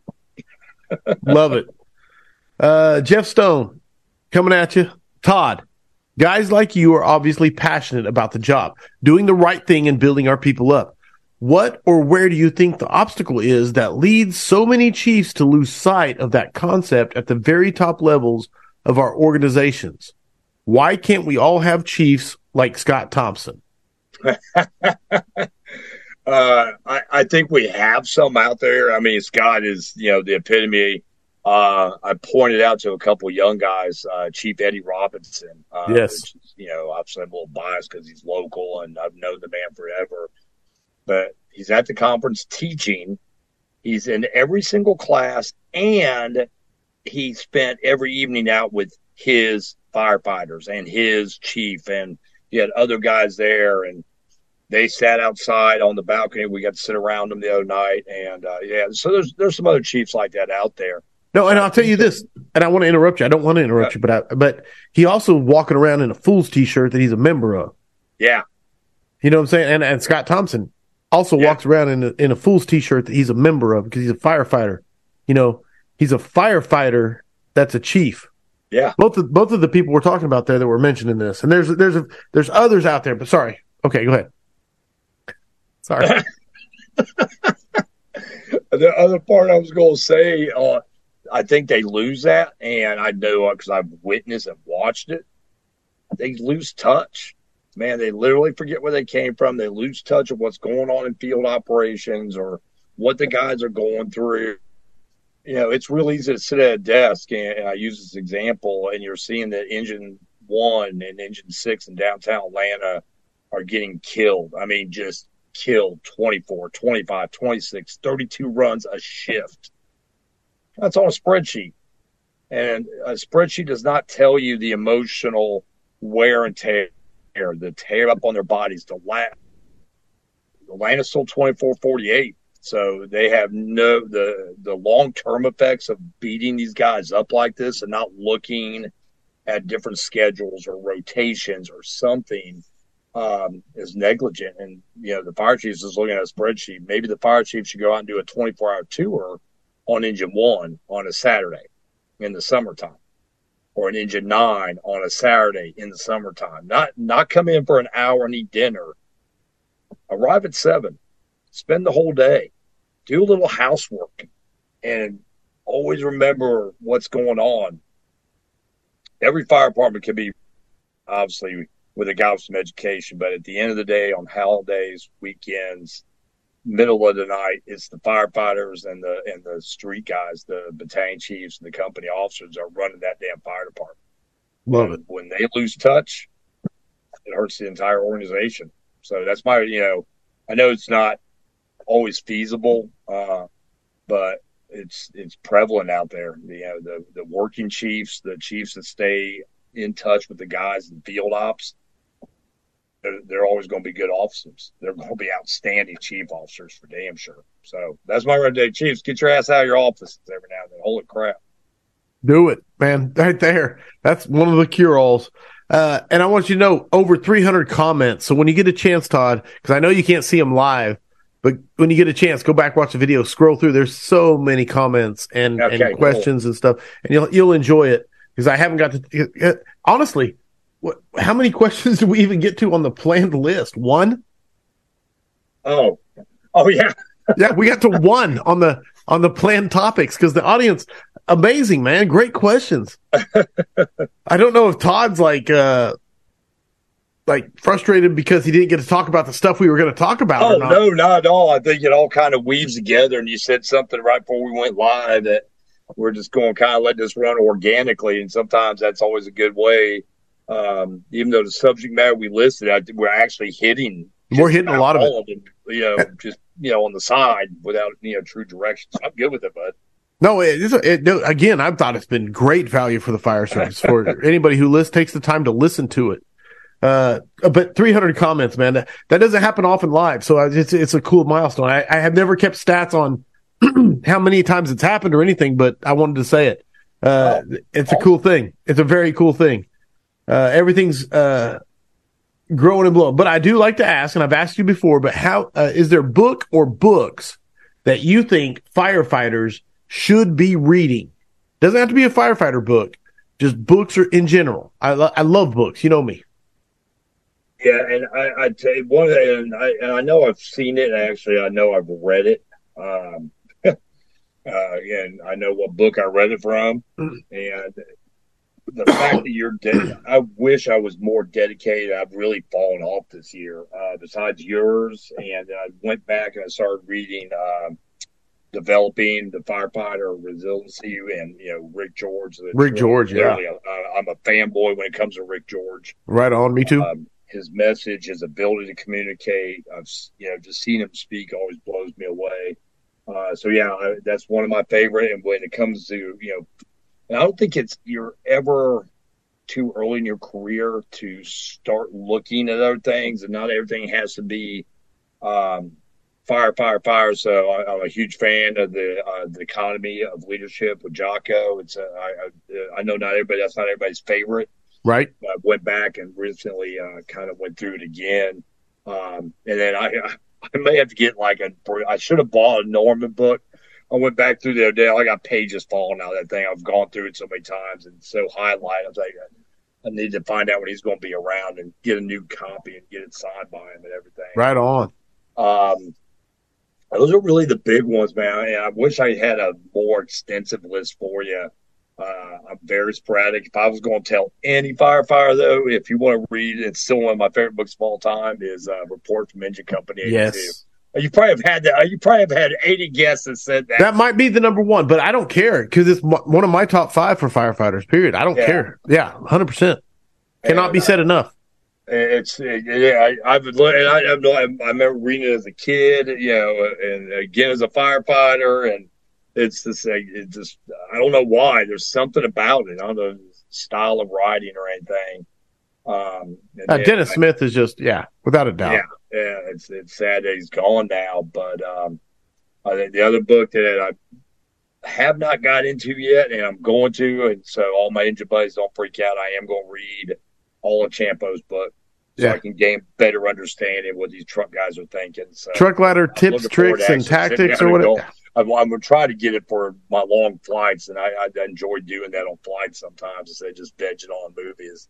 Kind of reviewing books uh, or something new every now and then. Terpak's another one I love. Uh, oh, dude, one of the but, one of the easier. I like books that break things down simply, and I love the way he wrote his. Um, where there's a each each build has its subject matter and just follows the same order in every chapter. I thought, man, that's ingenious as far as textbook goes. Um, it's kind of like yours. I love at the end you have the summary. You don't see that every time. I love the little summary because what I found myself doing is going, did what did he say about him being able to go back? So I love the summary thing. Was it was I don't know if you came up with that or. Uh, I steal everything. Nothing I do is original. Period. Yeah. Ever. Well, every soul firm they need to more books like that. I love a summary page. You know, uh, same with Terpak, following the same order with everything. Ciampo, what little I've seen, uh, a lot of you know storytelling with a purpose. I think is a good way to look at these two. Not just a war story, but it's you know a story. Yeah, no, absolutely. That's one of my favorite things about Jocko is every one of his stories has a has a purpose. A purpose. Yes, drives home the point. Yeah. Uh, no, one hundred percent. Love it. No, uh, absolutely, man. Especially Dennis Smith. Period. Uh, each and every time. Yeah. Pulling it up. We have a thing. You've done it before. It was the five questions for firefighters. You crushed it. Of course, shortly after you were on, we switched it up and we went to the next five questions for firefighters. So you may be the first person that gets to do all three, depending on when we do the next next. Oh, which we're looking awesome. we're, we're, looking for a better name for the next next. So everybody at the audience, please keep that in mind. But right now we're on the next five questions. You've never had these before. Uh, the answers are your opinion. There is no right or wrong answer. The points are arbitrary. They're assigned by me with the help of the, the, the audience. So my question for you is, Todd Edwards, are you ready for the next five questions for firefighters? Uh, I am, sir. Let's do it. Number one, what single characteristic makes the difference between a run of the mill firefighter and the top tier go to badass firefighter? simple dedication. And when I say dedication, I'm not talking about you don't have to live, breathe, eat uh, 24 uh, 7. But man, you got to be dedicated outside of the standard. I'm showing up for work at 10 till 7. I'm going to, you know, half ass check my BA. Um, the, the dedication is what separates those, that group all day, every day. And that's at every rank, too, man. That's not just at the firefighter rank, that's at every rank. You know, I can walk in and you can, I can walk into a firehouse and tell sometimes, man, there's a dedicated, you know, bunch of guys. And so it's dedication to every aspect of the job. And I think that's where the confusion, for me, that's where the confusion lies for a lot of times. Dedication is, you know, is in every part of it, the way we talk to each other, the way we take care of our firehouse, the way we take care of our equipment, uh, the way we take care of our families, all those things come into play. That I, and, and then, you know, get my opinion, but Dedication's number one, brother. The audience, the audience agrees with me. Max points on dedication from John McCoy. Greg Van Ham said 100% on max points for dedication. Dude, I can't disagree, bro. That's a great answer. And like you said, it's not about it's it's it's the dedication to just being better than the minimum standard. It's the dedicate. Yeah, sorry, I won't. I won't repeat everything you just said because it was a great answer. Thank you. Yeah, I think minimum. Uh, they, uh, I use this a lot. Uh, a lot of times, like especially at the state level or, or uh, NPQ, minimum standards. I say this in some of my classes. You typically equal minimum results. You know, Beautiful. That's where I, I love when we are talking about that earlier. That bar's got to be a lot higher than you know just minimum. It's got to go past that. Bo Smith said max points. Eric Thiel said max points. Easy max points, brother. No, you crushed it. Number two, if you could go back in time and give yourself one piece of advice as a rookie what would it be? I think uh, uh, it's actually two. One would be get out and get a little bit better education. Well, you know, not about just job, but actual some education. You know, whether you know when it comes to other aspects. Um, it's one of those things that I always look back and I tell people all the time: if you have an opportunity to go to college and get get some and all that, and go to more of the you know hell, I didn't start going to conferences for a long time because I didn't want to miss anything. I was so scared of missing a job. Uh, I dragged my ass into work every chance I had because I wanted to go to fires. And, uh, which you know, I'm glad I did. I don't regret that at all. But that'd be definitely one. And bad, you know, to get off your ass, go to school early before you start having family because that kind of, you know, you get wrapped up in that. And then the other one, in all reality, man, I thought I was good at this, but I know I'm not now. Um, a little more shut up and listen. I know that gets another one of those common answers, but for me personally, um, as a young volunteer firefighter, and you know, here I'm, I'm 19. I'm a I'm an officer on this volunteer fire company, not knowing shit. Um, because and then that instilled me with a false sense. I think so. A, a lot more shut up and listen early in my career probably would have helped me out. You know, a couple years down the road from that. Audience is carrying this. I don't know if I can give max points for two answers when I ask for one. That's why I say it. but a lot of people are saying max points. Like they said, absolutely. Matt Sleet said Dollar Tree steaks. So max points on education. Uh, it's Todd Edwards for the max points from James Michelisco. He said 100 on relatable. Uh, and then John McCoy said max points minus one because he didn't say open the damn nozzle. but I'm the guy who gives out the final points. And Frank Leeb said STFU, max points. And he gave one of these emojis. Uh, and so, absolutely, max points on question number two. Oh, man, now you make me nervous. And I'm telling you, Frank Leeb pushed. If, if, if Frank hadn't chimed in right there at the end and pushed it over the top, you uh, might not. Thank you, Chief. You, you might not have got there. Number three, what is your favorite training drill? Uh, my all-time uh, favorite is anytime. And I know everybody's gonna be like, "We can't do that all the time," but anytime we do live fire, dude, any live fire training drill, it just hmm. amps everything up. And I love to mix it all together. We get off the truck, we got to do rapid dress, put on our stuff, we're getting in there, we're getting thrown curveballs. But it, it just it's so much fun to do it under live fire. You know, I'm doing all the same skill sets, and but live fire all day. I, I, I already know you're getting you know thumbs up like crazy because we all love going live fire. At station, uh, anything that's going to combine skill sets. That crap of just dragging a man to get on the bay floor is so stupid when you be combining those skill sets on a regular basis. You just reminded me of the slide that I said, know, that was almost like two answers again. no, no, things that are stupid. When you had the slide that said things that are stupid with the with the oh yeah with yeah. the nozzle the a whole bunch of stupid. Well, yeah. So, but yeah, like you said, hey, hey, max points for knowing your audience. First of all, so absolutely, absolutely. But live fire, that's no, brother. How can you not? Oh, um, it, if you had two a two story Conex box behind every firehouse in this country, there'd be live fire train every damn shift, probably. No, one hundred percent, bro. Easy, easiest max points I've ever given on a question because live fire. Uh, if you're taking notes, anybody that gets the next five questions for firefighters, if you say live fire on number three, you'll get max points, man. um, and especially if you've been a person who might be might have been in a bathrobe in a bathtub under live fire conditions at some point. Um, I, don't know, I don't know who that guy is. No one does. I'm not saying it happened. It just happened. Number four, what mistake have you learned the most from in your fire service career? Uh, cussing out a battalion chief, a captain, and several lieutenants.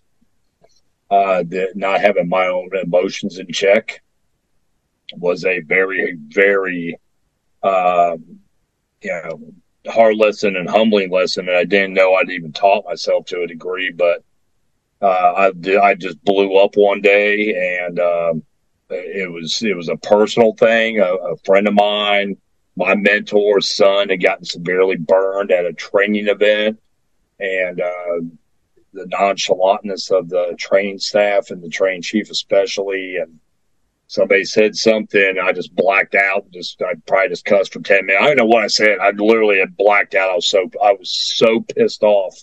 All I did was sit there and just curse for no reason. I had to break the meeting, then come back to a meeting that I'm supposed to be in charge of, and look really bad. And lost. I'm sure I lost a lot of respect from some of those people too. And then have to start meeting with a I'm sorry doesn't give you a lot of credibility sometimes. So that was a tough lesson, man. You, you got to keep your emotions in check in the highest emotional uh, situations. And I didn't. That, that was my example, man. I, I wish I could go back and redo that meeting, but oh well. hey, the best you can do when you can't go back in time is just learn from it. And yeah. J- Joshua Everett said it best. Anything regarding keeping emotions in check equals max points. So again, you're four for four. Um, no pressure on number five. Heavy fire. Searchable space. Would you rather be assigned to the nozzle or first in on VES?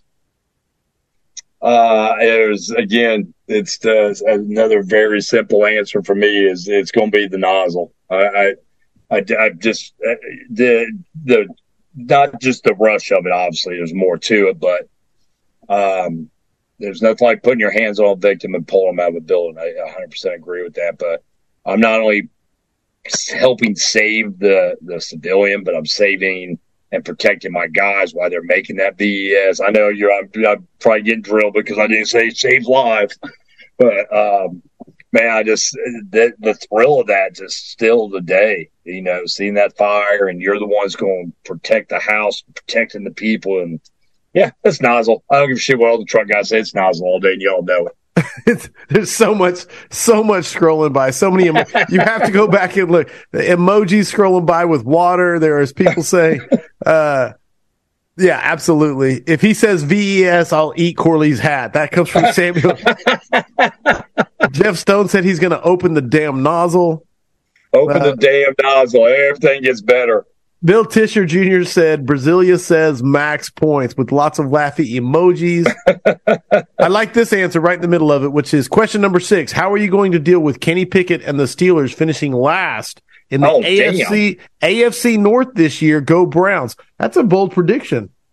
That is well. Remember that list I had in my class of stupid things, right? Oh, that's right there. there you go. That, okay. that is now on the list of stupid things. The Browns are the, okay. Well, yeah, that's enough said. I, am right. sorry, Jim Brown just passed. That's that's the only thing positive, uh, not positive. I, I, hate that for the Browns. Other than that, yeah, they'll be lucky. They're, they're, they're last place. I guarantee they're last place. I'm trying to think of some sort of Browns related joke or meme, but uh, we need men like Todd comes from Robert Ramirez. Damn right, nozzle from Todd Torbett. James Michelisco said max points. Todd Edwards from Tank Fired Up. Ed uh, Morris, by the way, says, uh, "Open the dang nozzle." There you go, brother. Where's my Cleveland friend at? Uh, Todd Jeff Stone said Todd scores more points than the Steelers will this year. Oh damn! oh damn, bro! They jumped on that Steeler thing quick, didn't they? The man broke out the terrible towel. I love it. I love it.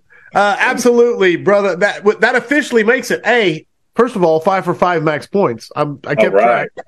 Five for five max points, as scored by the audience, not just my arbitrary uh, easy scoring, but that officially makes it 193 scraps in the books.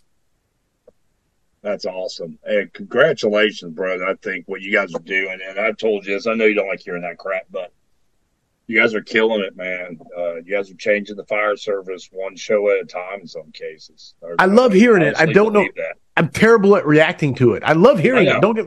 I'm like, uh, thank you. but no, you, are humble. That's I'm why. super proud of it. I, I am super proud of it. I'm super humbled by it, all in the same like uh, breath. But thank you, 100, percent man. I mean that from the bottom of my heart.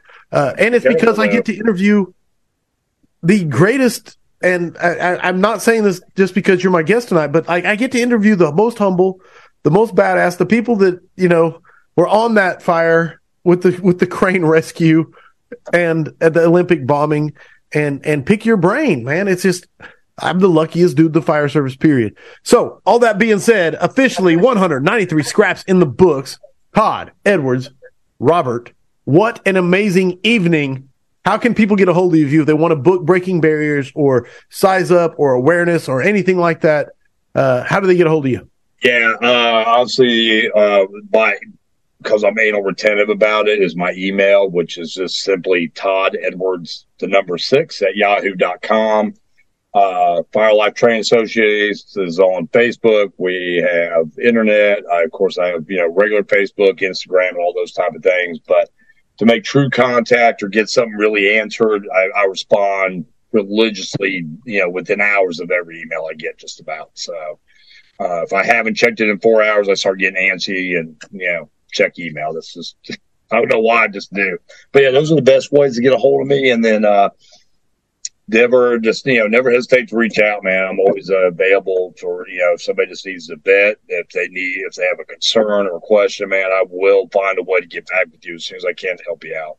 Love it. Dude, I love it. Here's the deal. We're at 394 comments. So audience, we need at least six more comments before we close out to hit 400. So say stuff, how much you love Todd, how sexy he is, whatever you need to say, but make it happen. I want to hit 400 before it logs off. And then I'll go to back to my notes if I can find them.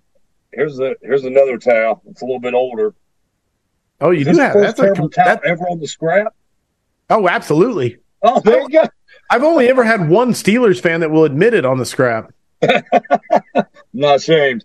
I get up Ohio State stuff hey, too if I need to. I'll be honest with you, brother. I mean, you're either a diehard fan of your team or you're not. That's all there is to it.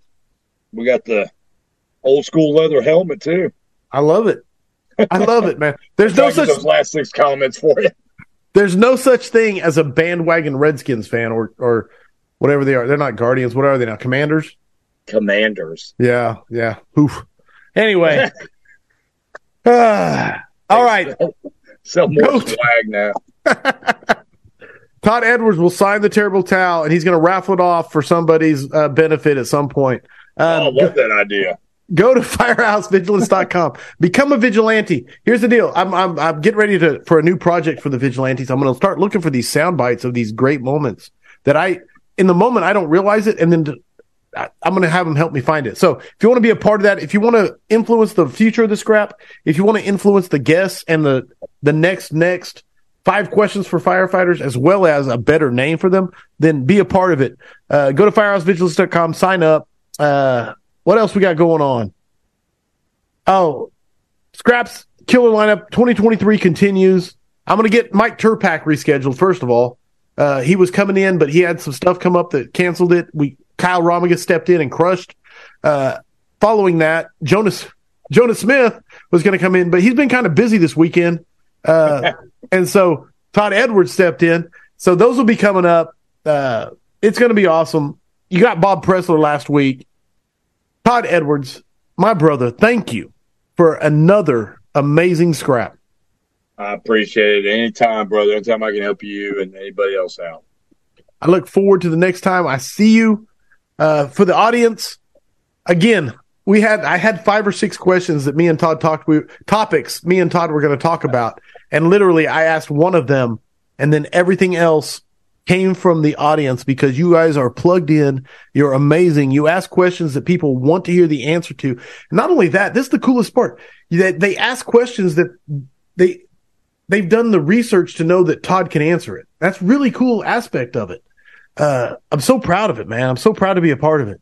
Uh, thank you for tuning in live. Thank you for making the scrap excellent. The it would not exist without you. Mutts, do not scrap.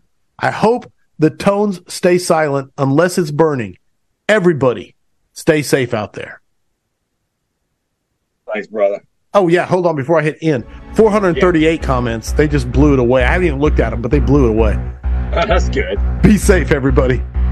Thanks for listening to the Weekly Scrap. Please subscribe and please share. We'll see you at the next episode.